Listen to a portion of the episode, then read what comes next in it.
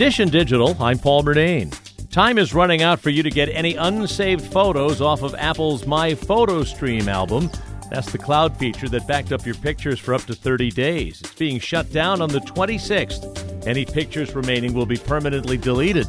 To make sure your photos are safe, Apple encourages users to locate the original photos on at least one physical device like an iPhone or iPad.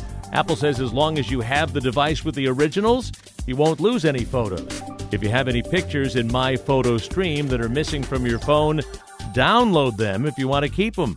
Apple's new backup option is called iCloud Photos and is free for up to 5 gigs of storage.